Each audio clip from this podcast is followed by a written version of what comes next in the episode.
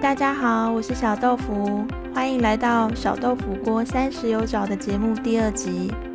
这一次跟大家分享一个喜悦，就是小豆腐锅三十有找的节目已经在 Apple Podcast 上架啦。那这一集呢，我们邀请到本节目的第一位来宾，就是我的好朋友平凡宣誓的宣。那今天要聊什么样的话题呢？主要当然就是跟我们节目的主轴有关，就是三十岁又怎样？你认为的三十岁应该长什么样子呢？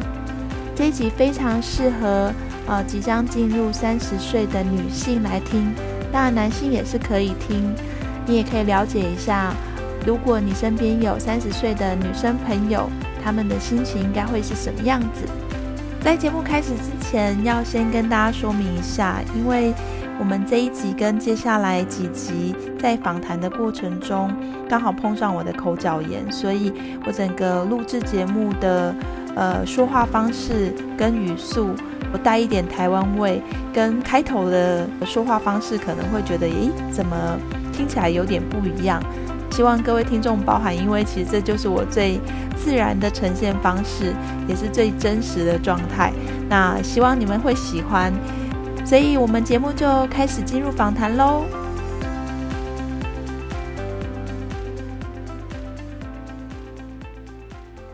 我们一起跟轩来聊聊我们的三十岁吧。先请我们的轩简单自我介绍一下。嗨，大家好，我是轩，我是一个虾皮电商的经营者，然后我有写一个部落格叫平凡宣誓，也有经营 IG。那我的个人品牌主要是在。讲投资理财，还有主要美股投资的部分，那欢迎大家搜寻来看一下我写的文章。我觉得今天主要跟轩呃来聊今天的话题，是因为其实我们年纪是一样的。轩，你知道你现在几岁了吗？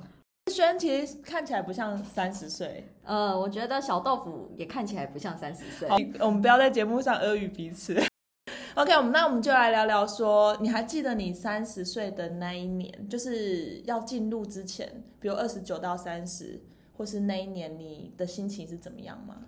其实我对三十岁还蛮有期待的，就是我大概二十五、二十六岁的时候，我就一直把三十岁当做是一个门槛，然后就一直很期待说，哦，那到时候三十岁是不是会发生一个很巨大的变化啊什么的？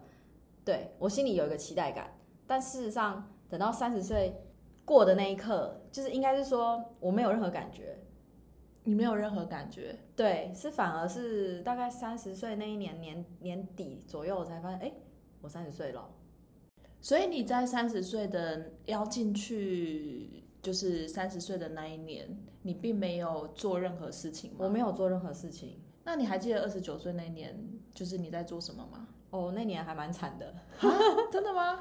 就那一年刚好就是经历一个很大的情伤，所以就大概二十九、三十岁、三十一岁这两三年几乎都在疗伤吧，所以你才会对三十这个感觉没有特别的有感受，对不对？对，因为那时候很忙，就是忙着疗伤，对，就是心里已经被各种负面的情绪给占满了。OK。我在三十岁的那一年，我的感受就还蛮不一样的，因为我二十九岁要进入三十的时候，我就想说啊，明年我就是三字头了诶，然后我就不能再跟人家说我二十几岁了，所以我那一年就会想说啊，那我三十岁之后，我是不是应该呃，就是生活会变得很不一样？然后我就觉得我有一些事情，感觉一些人生体验应该要赶快做一做，这样。所以我就会在，比如说在二十九岁就去做一些我自己过去没有做过挑战，比如说我自己挑战去做潜水，你自己去？对我自己去，一个人，一个人，然后完全没有人知道我要做这件事情，我就一个人订好票，然后就走，就是坐车到垦丁去，然后就自己一个人去体验潜水哦，完全没有人知道我在做这件事情，但是我觉得那那那场旅行对我来说是一个挑战，是我觉得是留在我二十几岁的那一年。然后我知道这件事情是呃一个突破，一个成长，有点要像用这个方式来纪念自己要进入三十了，就是这个是一个成熟的年纪了。因为我过去其实从来没有一个人旅行过，哦，好特别哦。对我真的没有一个人旅行过，所以我用这个方式的给自己一个仪式感，就是我要进入三十这样。所以你觉得你一个人旅行过后你就成熟了？对，就是我觉得我穿越了这这个不敢一个人旅行的那种孤独感。嗯，我们其实三十岁都会遇到一些状况，是比如说对年龄的恐慌，你有吗？我恐慌吗？我觉得是还好哎。其实我自从过三十岁之后，我常常搞不清楚我现在几岁，这是真的。就是每年要过生日的时候，我就在那里数，哎，我今年到底几岁？哇，所以其实你还蛮不是这么在意年龄的哎。会在意，但是我不想记得我现在几岁，所以就是逃避。对，有点逃避啦，逃避记得现在自己几岁这样。对，那恐慌我觉得还好哎。不过你说三十几岁常常会被问的问题，我我是有啦。就例如说长辈常常问我说：“哎，你交男朋友了没？什么时候要结婚？”哦，对，这我非常有感。嗯，然后而且长辈会急着哦，要帮忙介绍对象哦。我还被抓去相亲过。嗯，对。这个我们也很有感，对，所以其实真的就是长辈会觉得啊，你都三十几了，你好像应该要结婚了吧，你应该要生小孩了吧？对啊，而且其实啊，就是对传统家庭来说，爸爸最大的责任就是把女儿给嫁出去。他如果没有把女儿嫁出去，他会觉得他不是一个好父亲。对我爸爸之前心里是这样子想的。其实我也跟你有一样的问题。我爸也是，呃，一直希望我赶快，因为他觉得这是他对他对他自己的一个责任，对对对，为了，然后他觉得小孩就是要看他嫁出去了，有有一个家庭，他就觉得他圆满了这样。对，因为其实我们这个年纪，在他们那个时候来说，有小孩啦，都有小孩了，对啊，而且还都好几个了，对啊，然后他就觉得我们无法理解为什么我们都不想结婚。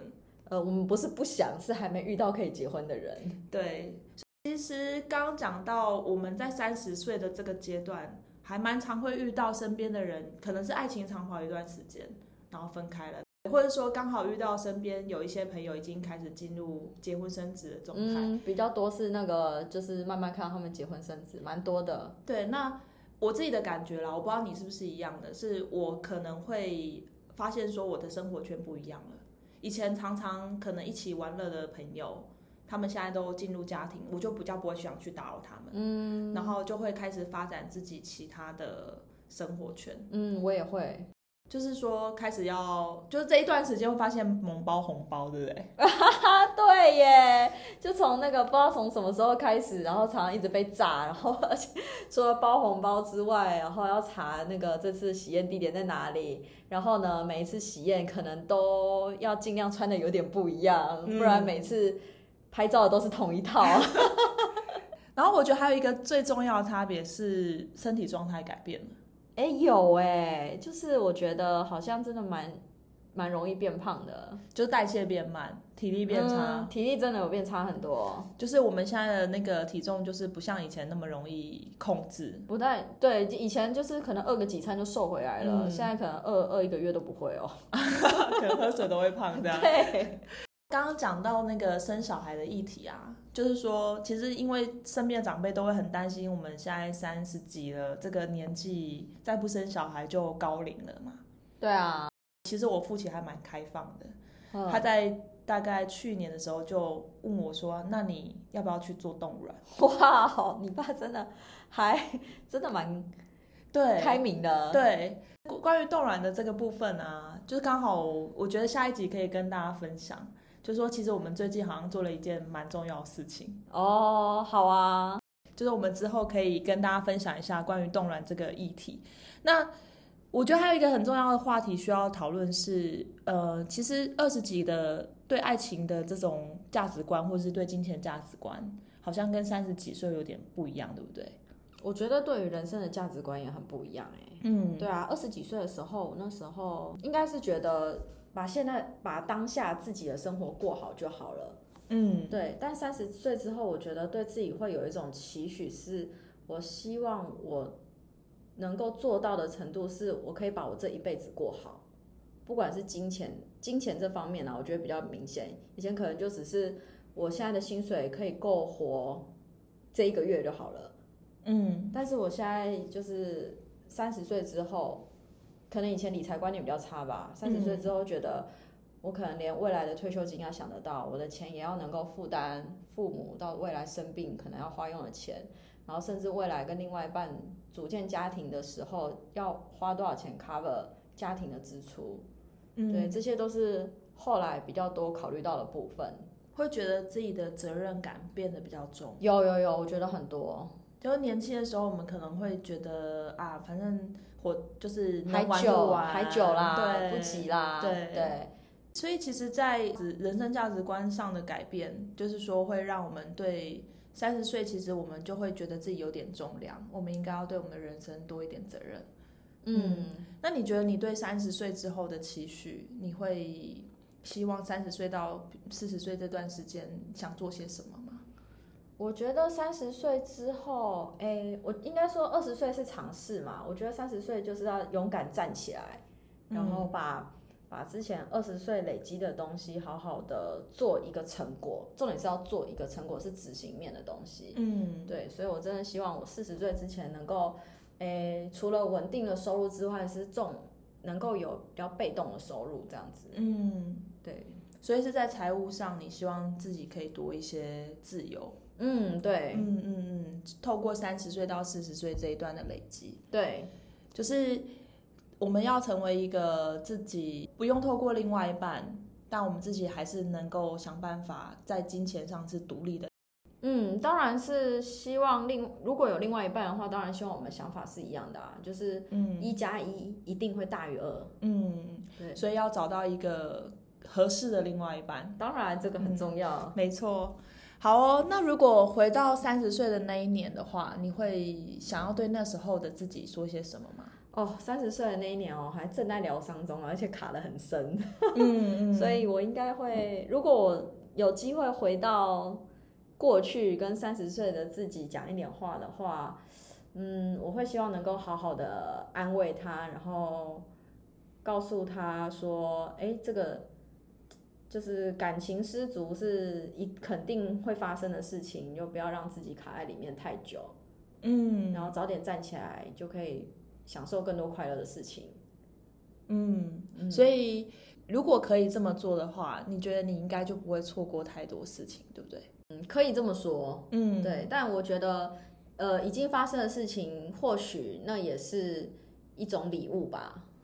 不管我们那时候经历了什么，就是都是成为我们现在最好的养分。嗯，对，就是过去的经历一定都。也许我们过去不知道为什么会发生啦，但是现在回头看看，都会觉得说，哦，就是有这些经历，所以才有现在的自己。没错。哎呀，好了，祝福大家都有一个美好的三十岁，太棒了。对，好，那我们今天的分享就到这边，我们下集见，拜拜，拜拜。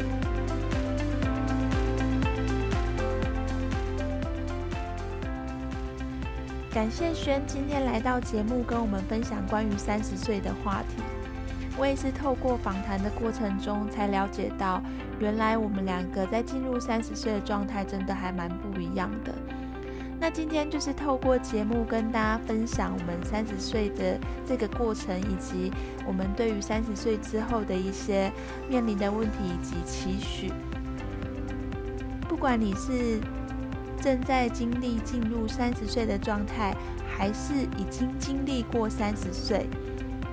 今天的节目呢，不知道我们是否心情是一样的，或是你觉得你曾经遇到的问题跟我们是否相同呢？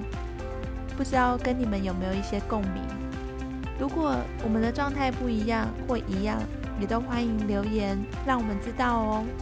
那下集节目更精彩，我们主要会讨论到关于冻卵的这个议题，有兴趣记得持续收听哦。